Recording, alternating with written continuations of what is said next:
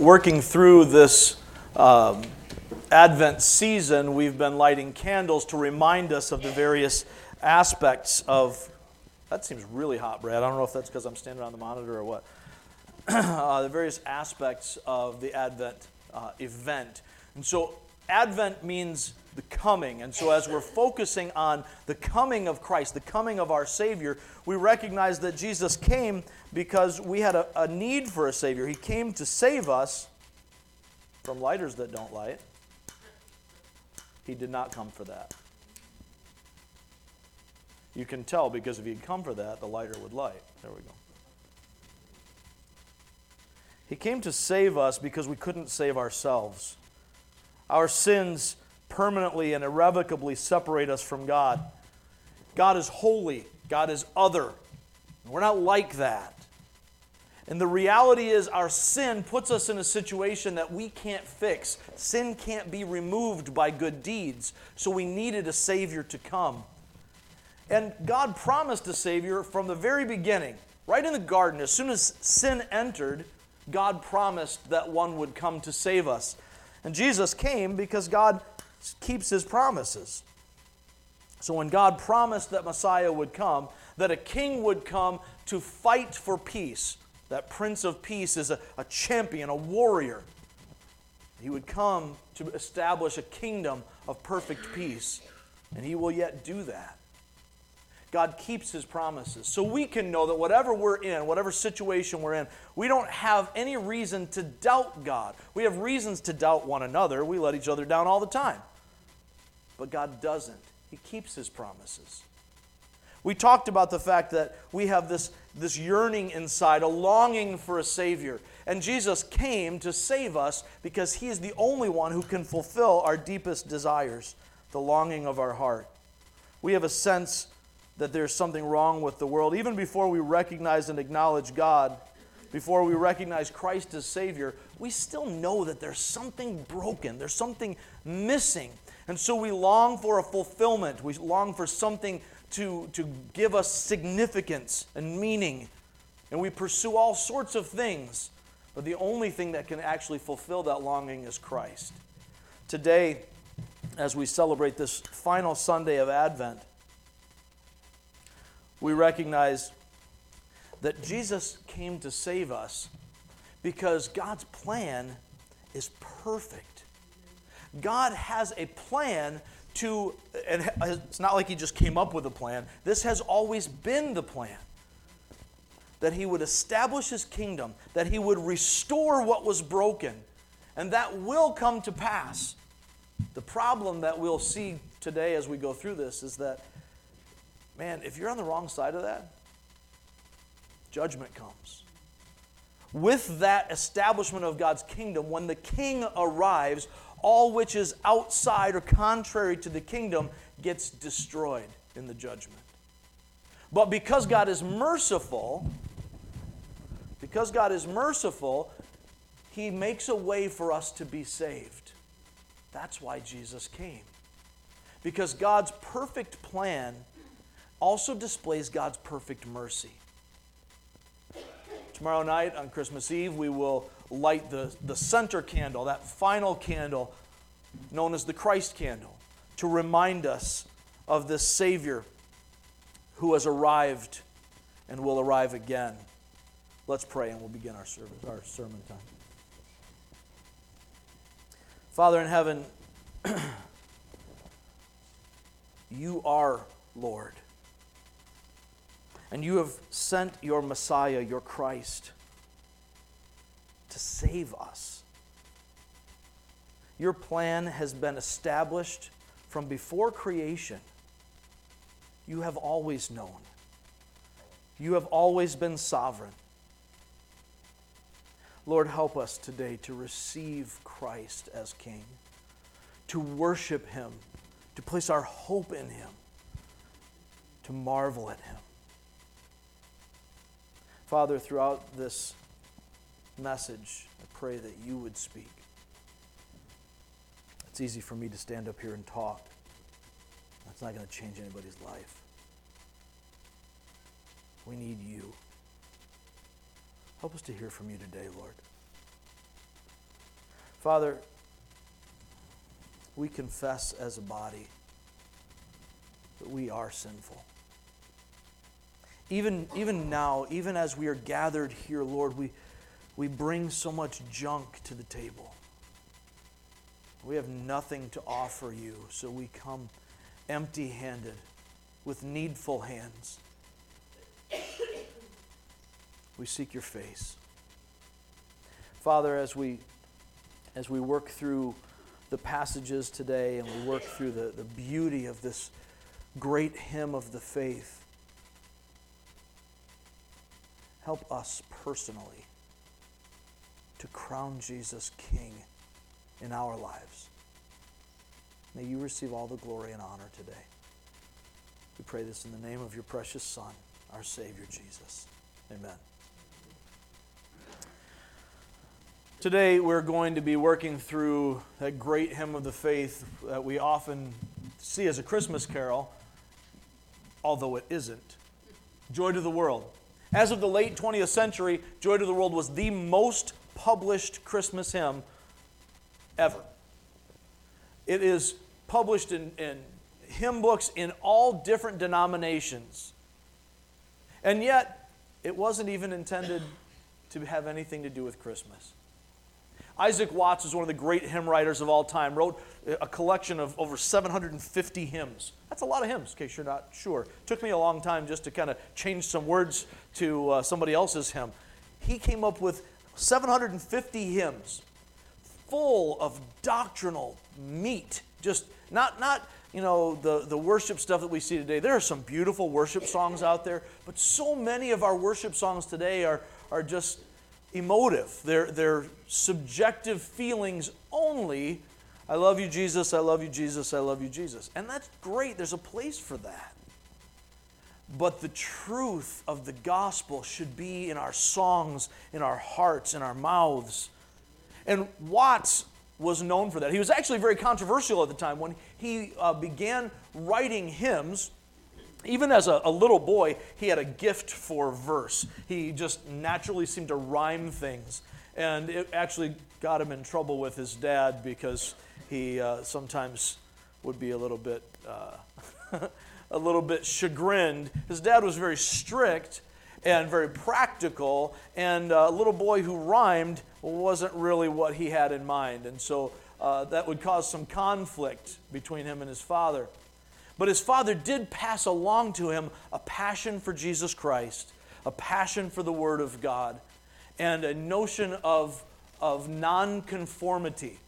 In England, those were referred to as nonconformists who did not uh, adhere to or ascribe to the teachings or the polity of the Church of England. The Baptists, the Puritans, even dissenters within the Anglican Church who uh, said, wait a minute, we think there are some doctrinal issues here. We think we can do better. Watts's father was among them. Watts, too, while a member of the Anglican Church, would be a dissenter. And as, as Watts went along, he would pro- introduce, he would produce these hymns that he would introduce to the church that really ticked people off. Because up until that time, what was sung in church was the Psalms, literally the Psalms set to music. In most Reformed churches, they sang from a, a hymn book that had been translated by Calvin into the French, uh, that was his native tongue, and then they would retranslate into English, and they would sing these songs either in Latin or in their uh, particular tongue in their country, songs directly from the Psalms. Watts did that as well, but he went farther. He, he felt that this truth of God's Word needed to also have a certain subjectivity in our response, in our emotion to it that it should be more than just hearing God's word, it should be responding to God's word, feeling as well as hearing and knowing God's word. And so he wrote songs that were the equivalent of modern uh, worship songs in that they were intended to produce an emotion. People in the church didn't like that. And he became uh, sort of a, an outcast. Some considered him anathema because this is, whoa, wait a minute, hold on, dude. You're, you're some kind of crazy heretic. You can't be doing that. but he clung to the scriptures and he stuck with it. And the people in the pews were most often hungry for this. They wanted something to connect with. And so uh, Watts did what he could to try to connect with the, uh, with the tradition of singing the Psalms.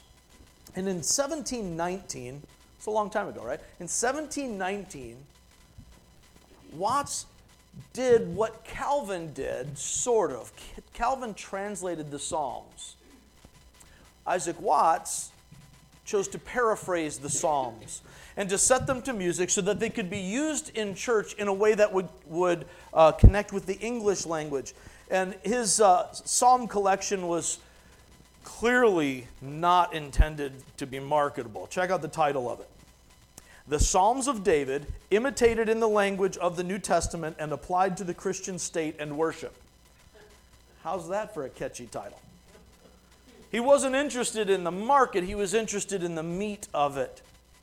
So, in one of his paraphrases, his paraphrase of Psalm 98, which you heard read for us this morning by the band as we began worship, became eventually, the latter portion of that became, as it was a poem, became what we now know as the hymn Joy to the World. Now, he was not in any way writing this to be a Christmas poem or a Christmas hymn and yet it's the most published Christmas hymn of all. As we see this, what he is doing is going through the psalm, the psalms, and what was unique about the paraphrases that Isaac Watts used, as he went through and paraphrased each of the psalms, he did it through the lens of the New Testament. So he looked, rather than coming from the Psalms themselves and looking forward, he came as a New Testament believer, looking back through the writings of Paul, looking back through the Gospels, seeing Christ as the focal point of all of the Psalms. So as he paraphrased the psalmist words, he did so with an eye toward Christ as Messiah. Turn, if you would, to Psalm 98. We're going to start there today. Then we'll look at the Christmas story in light of this. If you don't have a Bible of your own, you're going to want one. We've got some on the table at the back there. Just raise your hand and uh, let's see. I'm going to have Michael get it. He's younger, so Michael will get you a Bible if you need one. Just put your hand up because you want to you want to be able to read God's word for yourself, not just hear what I tell you. the book of Psalms is right in the middle of your Bible, generally speaking. We're going to be looking at Psalm 98.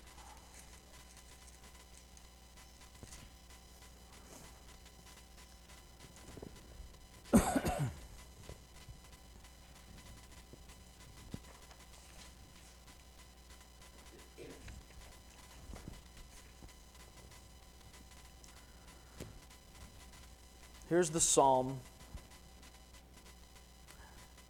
that this entire hymn is based on. Sing to the Lord a new song, for he has done marvelous things. His right hand and his holy arm have worked salvation for him. The Lord has made his salvation known and revealed his righteousness to the nations. He has remembered his love and his faithfulness to the house of Israel. All the ends of the earth have seen the salvation of our God.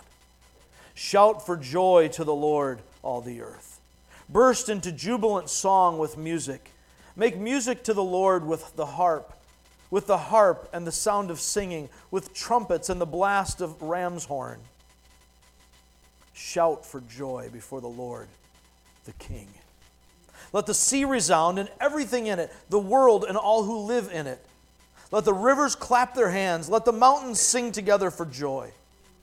Let them sing before the Lord, for he comes to judge the earth. He will judge the world in righteousness and the peoples with equity. Now, as he as the psalmist writes this, this psalm is describing something that the psalmist perhaps saw in part but did not see in its completion nor in its completion nor do we see it in its completion today we recognize that the world is not full of joy and the lord does not presently rule as described here in fact in the new testament satan is called the prince of this world This has been given over to the enemy for a time. And in the midst of this, the psalmist writes these glorious words Shout for joy. Let all of nature sing with us as we celebrate God as our King who will judge the earth. As we do this, we need to recognize that the prophecies of Scripture have been fulfilled in part. They were at the time as David saw prosperity and God's blessing, but not in perfection. Solomon saw God's blessing, prosperity, shalom, but not in perfection. As Israel continued to reject God's will, to do their thing instead of God's thing, sounds a lot like us today, doesn't it? God then rejected Israel, but not completely. He never abandoned his promise, but he did say, Listen, I'm going to bring you back. I'm going to discipline you like an unruly calf, and you will suffer for a time. But I know the plans I have for you, and they're good plans. They're plans to prosper you, not to harm you, to give you a future and a hope. He said that in the book of Jeremiah, chapter 29, to a people that he was sending into exile. They were about to go into exile in Babylon for 70 years, and God said, I have a plan for you. I'm not done. Even at the end of the Old Testament, in the very last book, we see in Malachi that God says the same thing. I'm not done yet.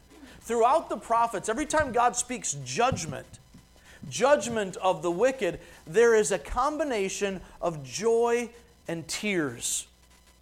Because the way for peace and God's rule to come is for wickedness to be destroyed. Now, we all can agree that that's a good thing, right? Does anybody not want wickedness to be destroyed? Raise your hand if you want wickedness to prevail. Anybody? I didn't think you'd probably raise your hand if you did. So, you know, kind of a trap. But the reality of it is, we should be very fearful about that. The book of Romans tells us, quoting Isaiah, that there's no one righteous. None of us truly seek God. We seek to make God in our own image. It's only the regenerate, after God captures our heart, who actually see God and seek God. We need Him in us before we look for Him to get in us. It's a conundrum. So, if we want God's judgment to come, if we pray, Oh God, slay the wicked, we better pay attention to the fact that we fall among them in ourselves we're separated from God. And we can't fix that with our religion, with our good deeds, with writing a check to the church or showing up on Sunday morning or taking care of the poor. None of that erases the stain of sin. Therefore, when God brings judgment, no one can stand. But the good news, the gospel, is that God didn't wait until that final judgment to send the Messiah, the Prince of Peace.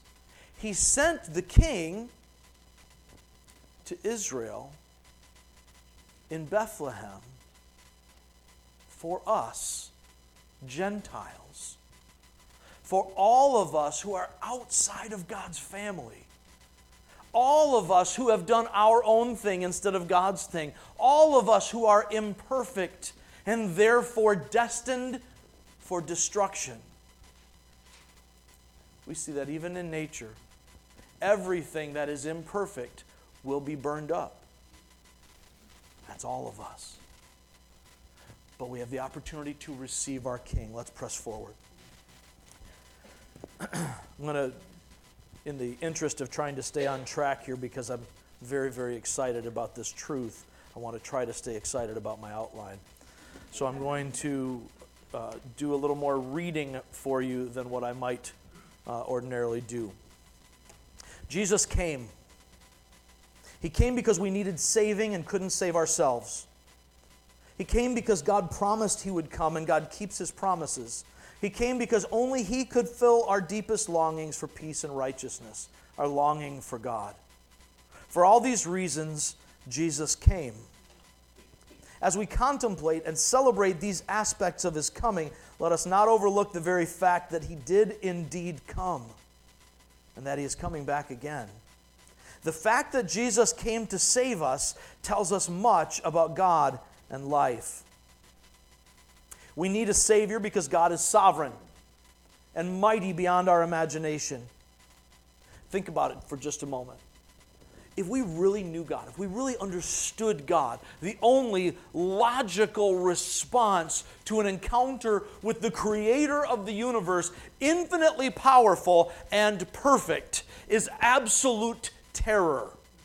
Francis Chan does a great study on this, by the way. If you ever want to check something out, look at, at Francis Chan on the fear of God.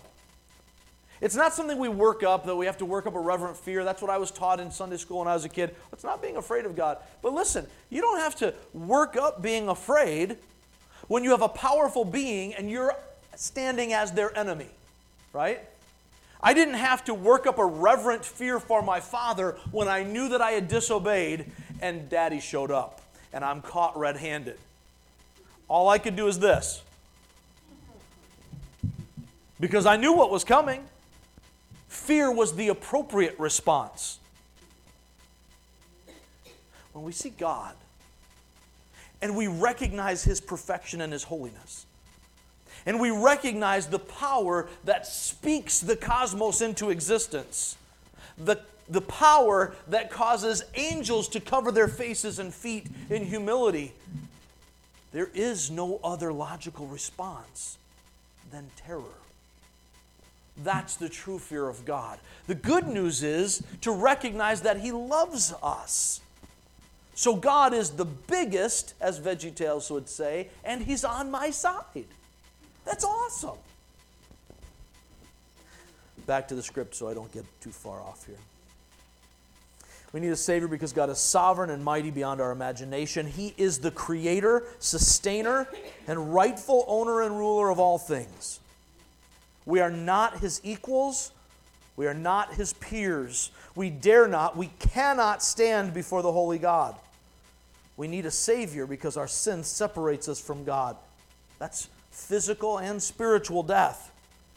And no amount of good deeds can ever remove that sin. We need a Savior because we cannot save ourselves. As soon as sin invaded and infected the world, God immediately promised to set things right, to send a serpent crusher who would destroy sin. God's promise of the coming one would be progressively revealed through his word and his prophets throughout the Old Testament period. And always the promise was sharpened on both sides. God would judge and God would redeem. His anointed one would bring peace, but the reality of peace would inevitably come with the judgment and destruction of all sin, and therefore all sinners. But God also promised mercy and life to be delivered to the repentant. God promised a Savior, and God keeps His promises. Nonetheless, we can all recognize that sin still seems to hold sway in this world. Instinctively, we know something is wrong, even if we don't acknowledge the God of the Bible. We are yearning for the ought to be in a world that doesn't ever live up to that. we, in our world, we live under a curse. And in this fallen, cursed world, it can never provide for that yearning. The image of God in, in us seeks its own reflection. Let me read that again because I want to make sure we hear it. The image of God in us seeks its own reflection, but seldom finds it because of sin.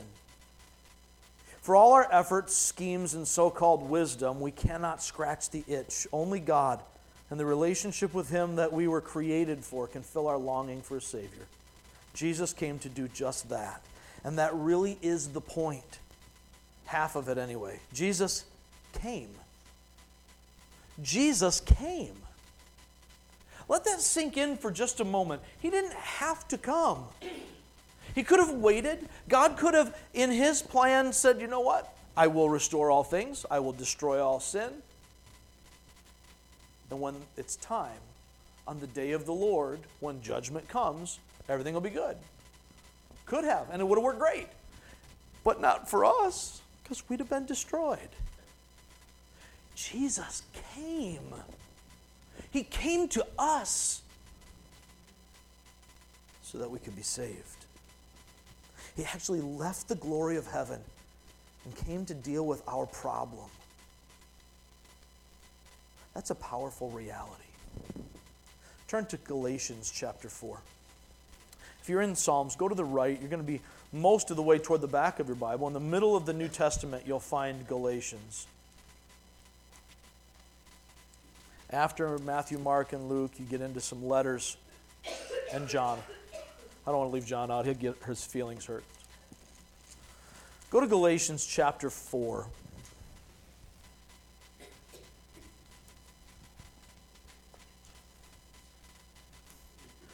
Okay, we're just going to pause and read the entire book of Galatians because this is awesome stuff. No? Discipline yourself, Zeiger. Galatians 4, verse 4. Paul writes, But when the time had fully come, God sent his Son, born of a woman, born under the law, to redeem those under the law, that we might receive the full rights of sons. Because you are sons, God sent the Spirit of His Son into our hearts. The Spirit who calls out, Abba, Father. Think of that Abba, not, it's not Abba, not, not that. We're not, no. Just no. Think of maybe daddy, but it's more reverent than that. It's, it's, it's like Papa, my dearest Father. That term of endearment that only a son, a daughter, in intimacy with the Father who loves them can cry out the Spirit who calls out, Abba, Father. So you are no longer a slave, but a son. And since you are a son, God has made you also an heir. Since you're in Galatians, turn a little more to the right. We'll go to the book of Philippians.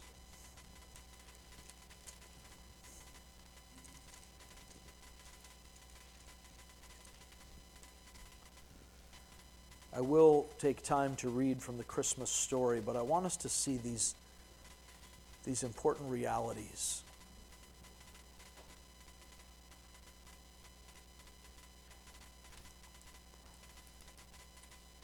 Philippians chapter 2. We're going to be focusing on verses 6 and following, but just so that we get the whole picture, I want you to start with verse 5. Your attitude, your mindset should be the same as that of Christ Jesus, who, being in very nature God, Jesus is God, did not consider equality with God or the status of equality with the Father something to be grasped, but made himself nothing, taking the very nature of a servant, being made in human likeness, being found in appearance as a man he humbled himself and became obedient to death, even death on a cross. Therefore, God exalted him to the highest place and gave him the name that is above every name. That at the name of Jesus, every knee should bow in heaven and on earth and under the earth, and every tongue confess that Jesus Christ is Lord to the glory of God the Father. Back up to the left to the book of Second Corinthians. Comes right after the book of Romans if you're moving around in there.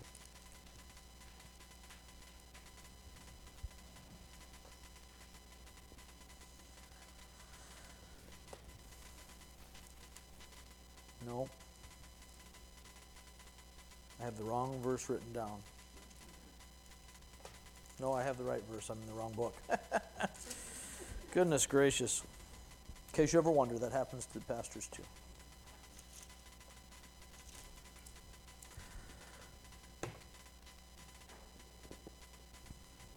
We're going to look at verse 21 in particular, but I want to start at the beginning of the paragraph with verse 16. 2 Corinthians 5, starting with verse 16.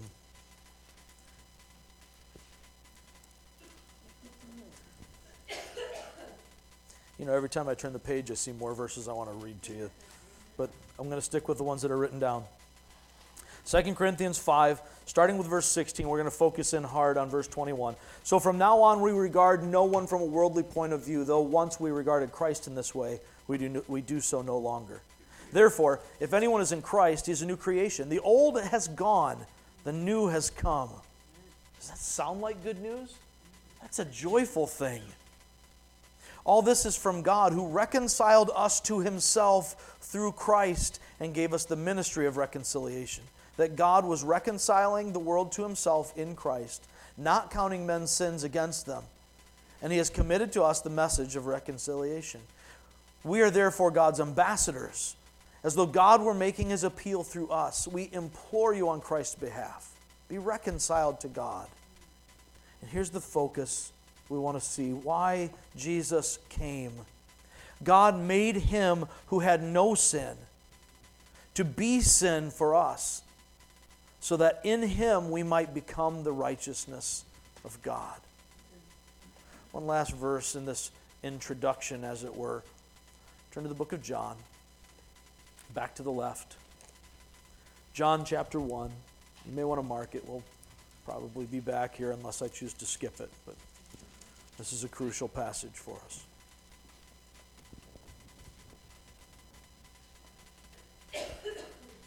John chapter 1. This is worth memorizing, by the way. It's not our memory verse for today, but it's worth memorizing. John 1 12. But for us to get this, we need to back up to verse 10. He was in the world, speaking of Christ, and though the world was made through him, the world did not recognize him. He came to that which was his own, but his own did not receive him. Here's our focus. Yet, to all who received him, to those who believed in his name, he gave the right to become children of God. Children born not of natural descent, nor of a husband's will, of a human decision, or of a husband's will, but born of God. Here's the thing we recognize our sinfulness separates us from God. We recognize that if Jesus came to establish the kingdom immediately, that we would all be lost. If he came to judge and was able to judge without mercy, which is what the uh, what the picture of judgment in the Old Testament promises, is that justice without mercy will be shown. But God offers Himself as Paul puts it, so that he can be just and also the one who justifies. He made Jesus, who had no sin, to become, as it were, our sin, so that we could then become his righteousness. It's a very simple, not easy, simple thing.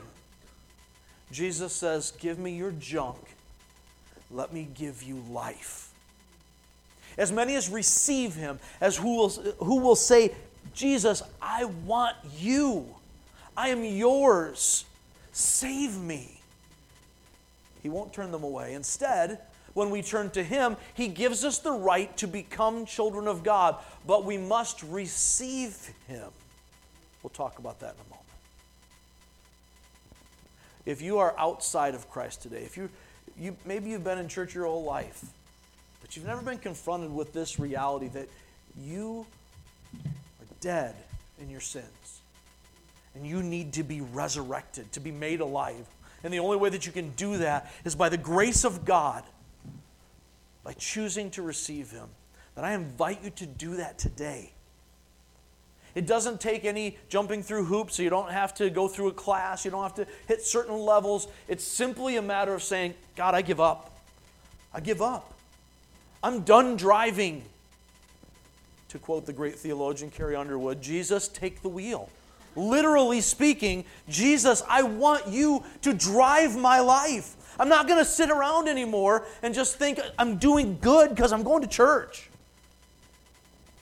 You need Jesus. All of us need Jesus. Think of that next time you see somebody wearing a t shirt that says, Y'all need Jesus, right? This is a reality for us. I want to invite you into this. The offer is for everyone, to as many as who has received him. To them, he gives the right to become children of God. All of this to say, and this is our core reality that Jesus came to save us because God's plan is perfect. Jesus came to save us because God's plan is perfect. Say it with me. Jesus came to save us because God's plan is perfect. It's perfect in that it is just, it is righteous. You cannot have justice and righteousness without punishment for sin. We recognize this. When we see criminals get off in the criminal justice system, we feel a sense of, of betrayal. The system is broken, it didn't work. That gang leader got away with something. We hate seeing people get away with stuff, unless it's us. Then we like it. There's an innate sense of justice built into each of us, and yet also a hunger for mercy. This is the image of God in us. we may understand it imperfectly, but we have a hunger for it. Jesus came to save us. Because in God's perfect plan, if it were only judgment, it would be perfect and we would be left out. But in God's perfect mercy, according to his plan, when the time had fully come, in the fullness of time, if you have a King James Version, God sent his son so that he could be born of a woman. His promise in Genesis 3 was that the seed of the woman would crush the serpent's head. So that he could be born under the law, fulfilling all the righteous requirements of the law for us. Born of the flesh, just like you and me, so that by placing our hope, our trust in him, that's what it means in John 3:16 when, when it says whoever believes in him, placing your hope, your trust in him. He's your only parachute. There is nothing else. Lord, save me, else I die. Because of that, God's perfect plan is found in Jesus. Let's, let's get to the hymn. Now, just a little tip off. We're going to close our service today with singing Joy to the World. In case you're thinking, man, they didn't even sing the song. He's talking about it, they didn't even sing it. We want to close with that, with this triumphant hymn. But understand, as we talked about earlier, this is a, a, a hymn that is singing about the kingdom yet to come. When Christ comes to rule and to reign, that's when this joy to the world comes. At least it comes for that which remains. First off, first point Christ is king. Receive him. Christ is king. Receive him.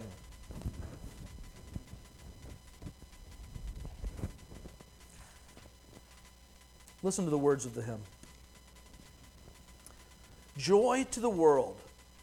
The Lord is come. Let earth receive her King. Let every heart prepare him room, and heaven and nature sing. As we saw in the psalm, there's a cry that goes up from nature.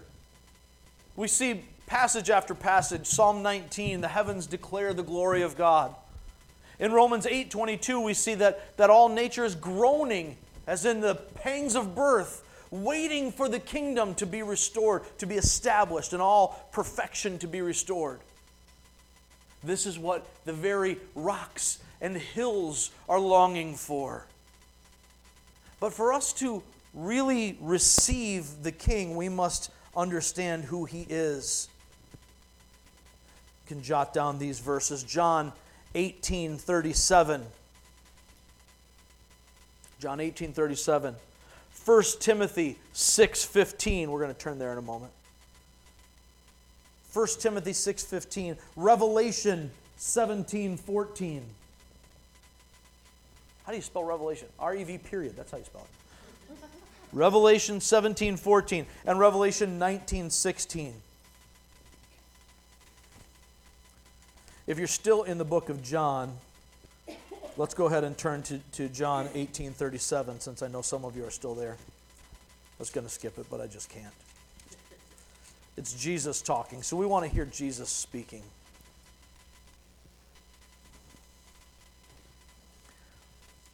Now, in John 18, Jesus is about to be crucified. He's in the midst of an illegal trial He's being framed, he's brought up on false charges, and the judge knows it. How about that? Talk about justice, right? And yet hands him over to be crucified anyway. But notice the conversation between Jesus and Pilate. Let's, uh, let's start with verse 33. 37 is our focus. Pilate then went back inside the palace, summoned Jesus, and asked him, Are you the king of the Jews? This is what he's being accused that he said that. Jesus asked, Is that your own idea, or did others talk, you, talk to you about me? Am I a Jew? Pilate replied. It was your people and your chief priests who handed you over to me. What is it you've done? Jesus said, My kingdom is not of this world. If it were, my servants would fight to, pre- to prevent my arrest by the Jews. But now, my kingdom is from another place. You are a king then, said Pilate. Jesus answered, Here's our, here's our focus. Recognize this. Jesus is the king of all creation right now, today. Jesus answered, You are right in saying I am a king. In fact, for this reason I was born. For this I came into the world to testify to the truth. Everyone on the side of truth listens to me. He was born the king. Jesus is king of creation already today. He came to earth as well to deal with us. Uh, turn to the right to, to 1 Timothy 6.15. The letters start getting skinnier as you move toward the back. If you get to Hebrews, you went too far. Did I say 2 Timothy? I meant 1 Timothy.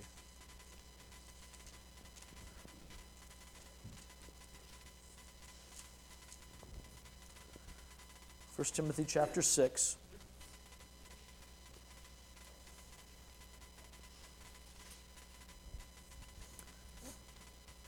Again, our focus is verse 15, especially the latter half of that.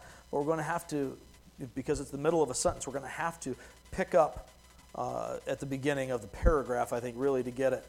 So, Paul is finishing his letter to Timothy, and he says this But you, man of God, flee from all this evil doing, all this love of money, all this corruption, and pursue righteousness, godliness, faith, love, endurance, and gentleness. Fight the good fight of faith. Take hold of the eternal life to which you were called when, when you, excuse me, to which you were called when you made your good confession in the presence of many witnesses. In the sight of God, who gives life to everything, and of Christ Jesus, who, while testifying before Pontius Pilate, made the good confession I charge you to keep this command without spot or blame until the appearing of our Lord Jesus Christ, which God will bring about in his own time. This appearance, the appearing of Christ, which God will bring about in his own time.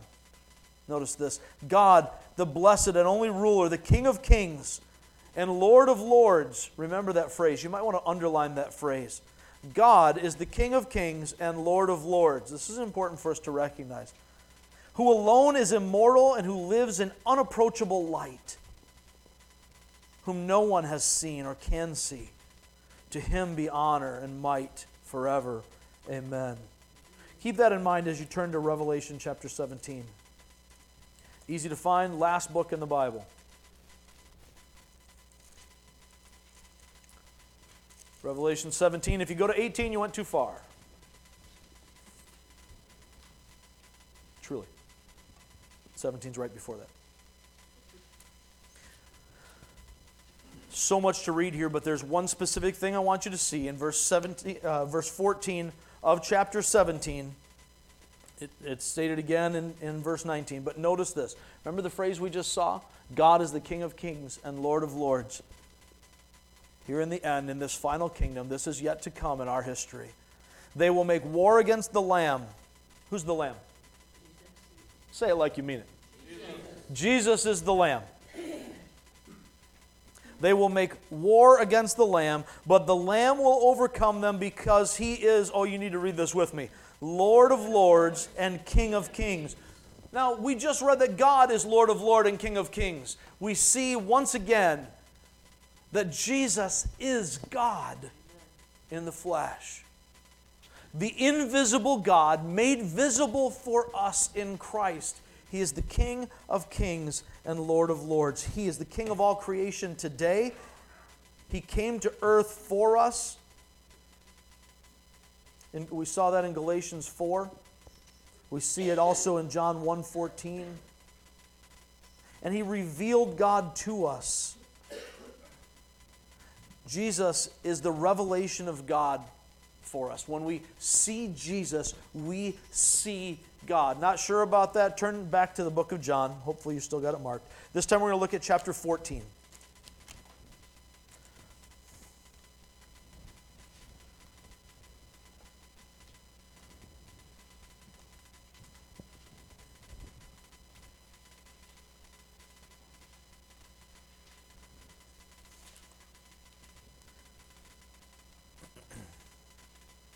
John 14. Familiar verse for you. But we're going to see we're going to see more and more of this. Oops. Did I say 14? I was wondering why that didn't look right. We'll read 14:6 and then we'll go ahead and jump ahead or jump back to chapter 6. Jesus answered, I am the way, the truth, and the life. No one comes to the Father except through me. If you really knew me, you would know my Father as well. From now on, you do know him and have seen him. Ah, there we go. Okay, we'll go ahead and stay here instead of going back. Philip said, Lord, show us the Father, and that will be enough for us. Seems like a logical thing, right? If, if you know me, you know the Father. Show us the Father. That'll be enough. it's more than enough, dude. Nobody's ever seen God without dying, right? Jesus answered, what was the question? Show us the Father, right? Jesus answered, Don't you know me, Philip? Even after I have been among you such a long time? Anyone who has seen me has seen the Father. How can you say, Show us the Father? Don't you believe that I am in the Father and the Father is in me? The words I say to you are not just my own. Rather, it is the Father living in me who is doing his work. Jesus reveals God to us. He is the King. He came to earth for us. He revealed God to us. But recognize that we have to receive Him. Because He is the King. When the King arrives, and you might, uh, maybe you've seen some old uh, gladiator movies or something, and the Emperor comes in. And what happens when the Emperor rides into town? Everybody bows down, right?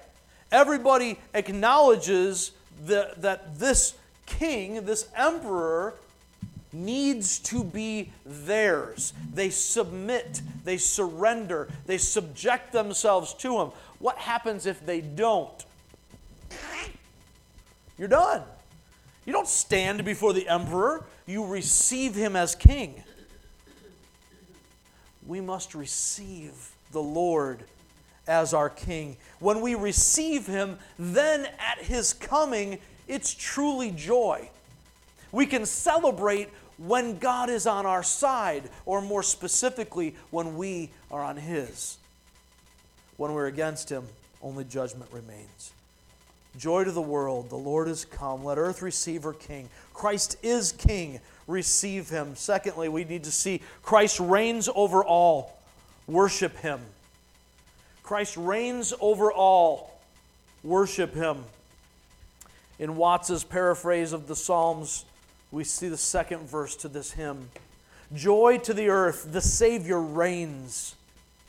Now, just notice that phrase before even going any farther. The Savior reigns. Now, that's an unusual combination of noun and verb. What does a Savior do? Somebody tell me what a Savior does. A Savior saves. We've been talking about that throughout this Advent. He came to save us because we needed a Savior. We looked at the need for a Savior, the promise of a Savior, the longing for a Savior, today the arrival of a Savior, and yet Watson, drawing from the Psalms, says, The Savior reigns. The King reigns. A sovereign reigns. Joy to the earth, the Savior reigns. Let men their songs employ, while fields and floods, rocks, hills, and plains repeat the sounding joy. All of nature joins with us in this celebration, in this song. repeating, as it were, the sound of our joy, the echo of our hymns of praise to God, lifted up by trees and rocks and rivers and oceans when all things are set right. Joy to the earth. The Savior reigns. He's already king, but he will establish his kingdom rule at the day of the Lord. All nature is waiting for this. Jot down Romans 8 20, uh, specifically verse 22, but Romans 8 20 to 22. We mentioned this verse earlier. I won't have you turn there for the sake of time. But Paul writes of all of nature, all of earth, all of the cosmos, cursed by sin in Genesis 3, is groaning for this day. Yearning, longing, hungering, and yet also hurting. And he compares it to the birth pains that 50% of you can't relate to because you're dudes. But, ladies, you might understand this better. Men, we can understand it in part, but imperfectly. Although I still contend that my job was harder. I had to watch my wife be in pain. That's so much harder than being in pain. She might disagree. But, ladies, think about the pain that you go through.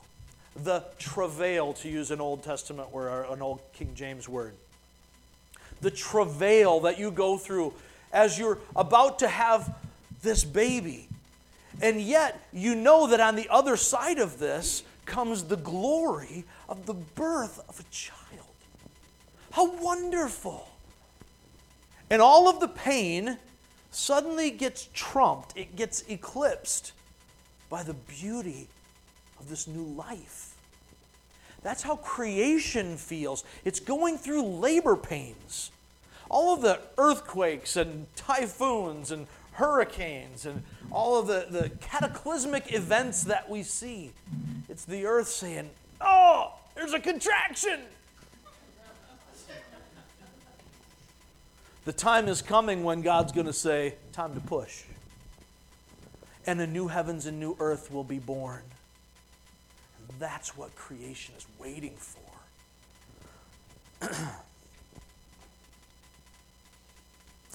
Turn to Psalm 96. Watts borrowed from Psalm 96 as he was putting this together. So he was paraphrasing uh, from Psalm 98, but he also included portions from Psalm 96 and Genesis 3.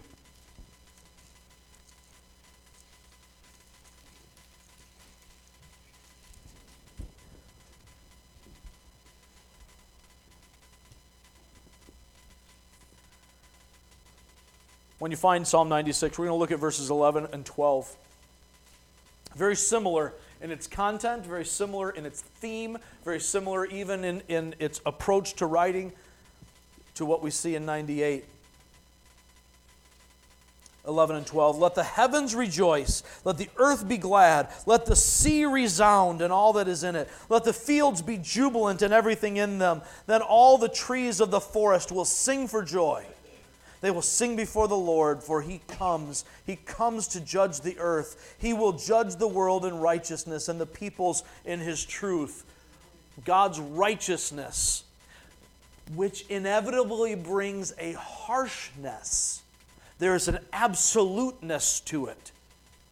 There is a standard, and when God establishes it, and all of creation gets in line with this, all of the things that cause us to suffer now will be gone but there must be a purging. And that too will come. Joy to the earth. The Savior reigns. Let men their songs employ. While fields and floods, and rocks and hills and plains repeat the sounding joy. All nature is waiting and will join us in worship when His kingdom comes into its fullness. Notice this also Christ reverses the curse hope in him. Christ reverses the curse, hope in him. Now, when we when we see this, oh man, I got so many verses. We're not going to look them up. We're not going to look them all up. But I do want you to turn to the book of Isaiah. We're going to take a look at a couple of, of uh, passages that you hear a lot at Christmas time, but they're actually not about what happened in Bethlehem, they're about what will happen in the future. And we go through Bethlehem to get there. Bethlehem leads us to Calvary, and Calvary leads us to salvation because the Savior reigns. Not just the king and the judge, but the one who comes to save actually is in charge. And we can hope in that mercy. But there's more than that. The curse that we see in Genesis 3 17 and 18 gets reversed through Messiah. Isaiah is just after the Psalms if you're still looking. We're going to take a look at, at chapter 9. You're like, I knew he was going there.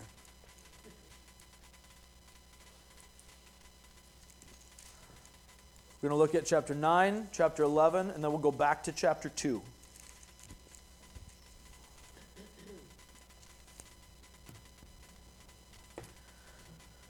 Isaiah chapter 9, starting with verse 1. Nevertheless, there will be no more gloom for those who were in distress. In the past, he humbled the land of Zebulun and the land of Naphtali, but in the future, he will honor Galilee of the Gentiles by way of the sea along the Jordan. The people walking in darkness have seen a great light. On those living in the, in the land of the shadow of death, a light has dawned. Isaiah was thinking specifically of Israel.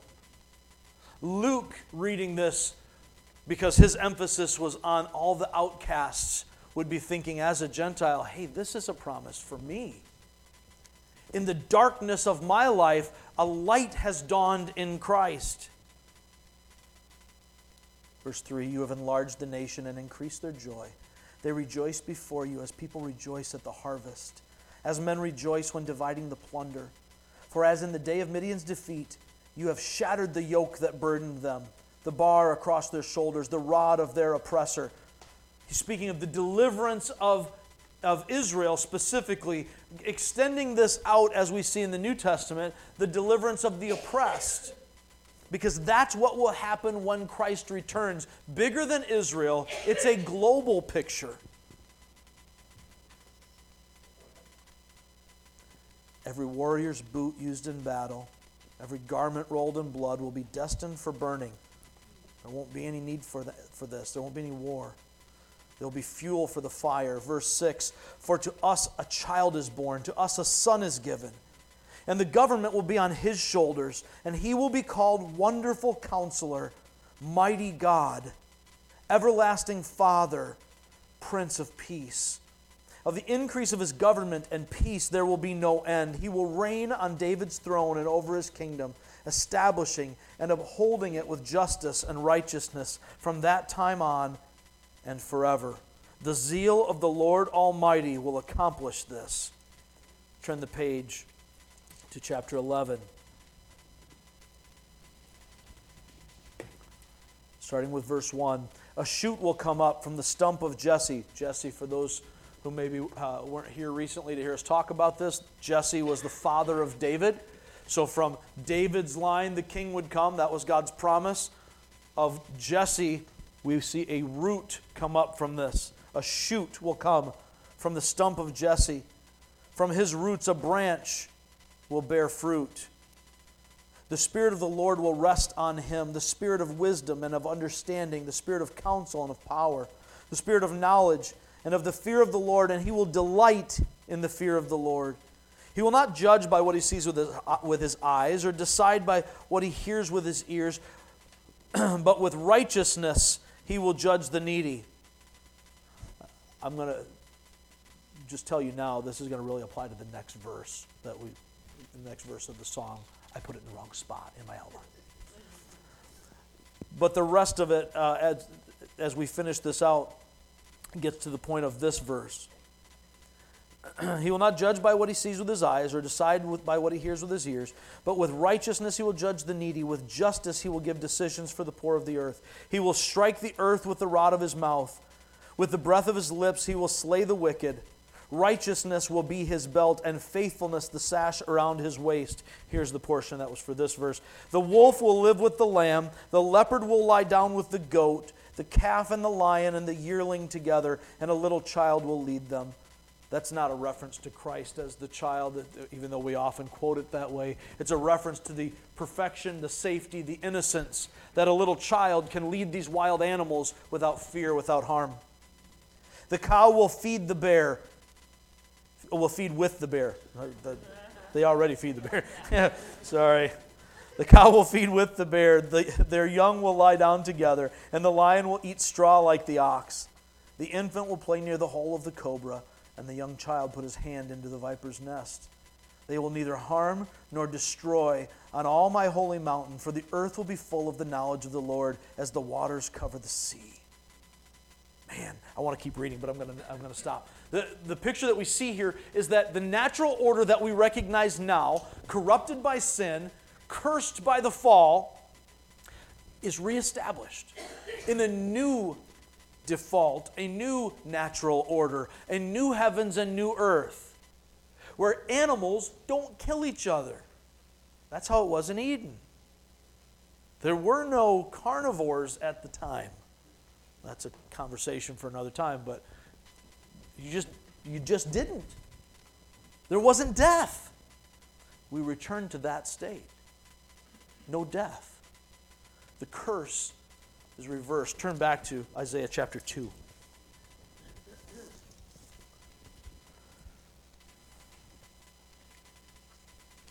Again, we see the reversing of the curse. This is what Isaiah, son of Amoz, saw concerning Judah and Jerusalem. In the last days, the mountain of the Lord's temple will be established as chief among the mountains. It will be raised above the hills, and all nations will stream to it. Many peoples will come and say, Come, let us go up to the mountain of the Lord, to the house of the God of Jacob. He will teach us his ways so that we may walk in his paths. The law will go out from Zion, the word of the Lord from Jerusalem. He will judge between the nations and will settle disputes for many peoples. They will beat their swords into plowshares, their spears into pruning hooks. Nation will not take up sword against nation, nor will they train for war anymore. Come, O house of Jacob, let us walk in the light of the Lord. And we see the, the concept develop as you continue through the chapter. But what we need to see here is that the, our intellect is restored. We're able to see God's word once again perfectly. Right now, we see it only darkly. Then we'll be able to see it fully. God Himself will teach us His law, and we will respond and receive it. And no one will do their own thing instead of God's thing. The curse is reversed. Beyond that, beyond that reversing of the curse, we see that Christ rules perfectly and absolutely. Marvel at him. Christ rules perfectly and absolutely. Marvel at him. As we just read in Isaiah, he will rule with this iron scepter, this strength that no one can resist.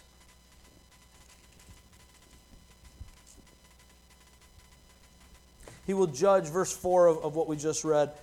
He will judge between the nations and will settle disputes for many peoples. They will beat their swords into plowshares and their spears into pruning hooks. We saw in chapter 11 that there won't be any more war, there won't be any more uh, reason for this because God will rule absolutely.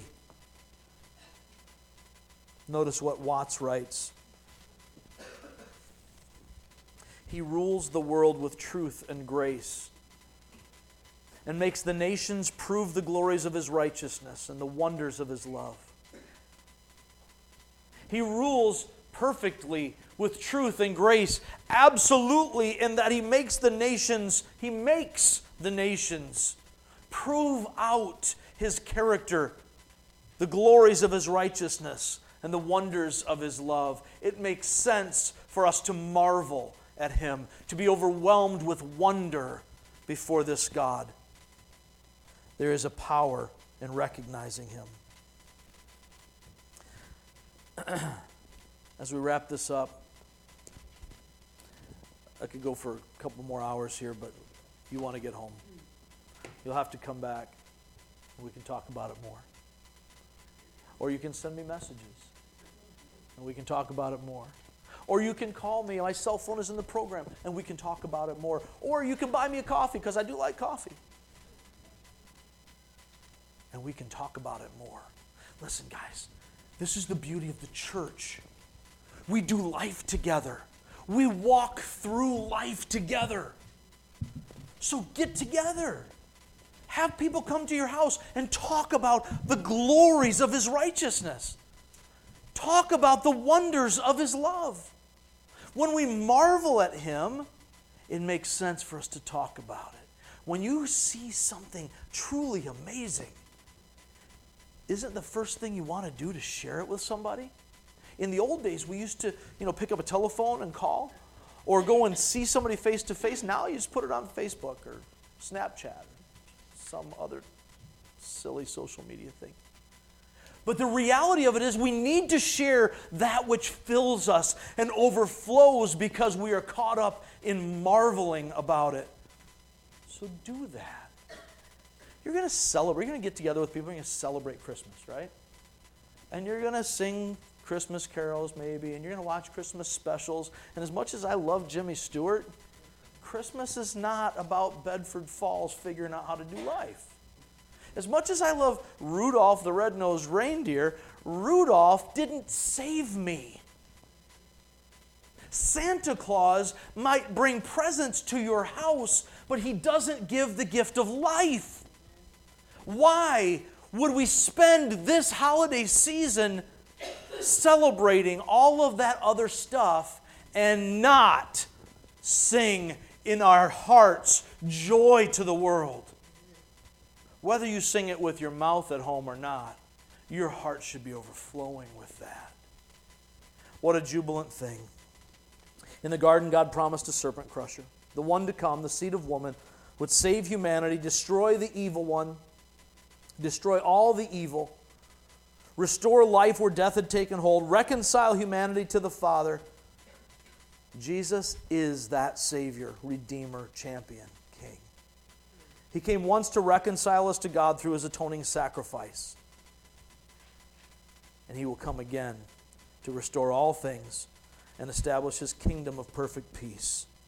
At Christmas, we celebrate his birth, but we must also celebrate with an eye toward his return and the fulfillment of all the messianic promises so that we can truly say, Joy to the world.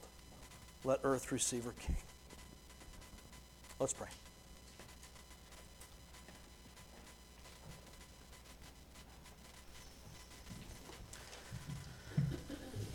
Father in heaven, you have granted us clemency. You have granted us mercy by sending your Son Jesus, not to judge, it's such a beautiful reality when we look at how you've given us the fullness of your promises in Scripture. We all know John 3:16, Lord. We've heard it so many times, whether we've paid attention or not, we've seen it. We've heard the words that you so loved the world that you sent your only Son, so that whoever believes in him doesn't perish, but has everlasting life. But most of us don't recognize the beauty of the rest of the promise and the power of the rest of the warning. Where you say in verse 17 that the Son didn't come into the world to condemn the world, but that the world might be saved through him. The Savior reigns. And yet we must recognize the truth of verse 18 that anyone who doesn't believe in Christ, who doesn't place their hope in Christ alone, stands condemned already. Father, I pray now for every soul that hears my voice that has not surrendered to you, that has not received Christ as King, that they would do so now. And that for those of us who have received Christ as our personal Lord, our King, our Master, that we would remember what that means, that we would surrender daily, and that His coming will bring us joy. as we look forward to the new heavens and new earth and the perfection of your kingdom. We pray these things in the name of your Son, Jesus.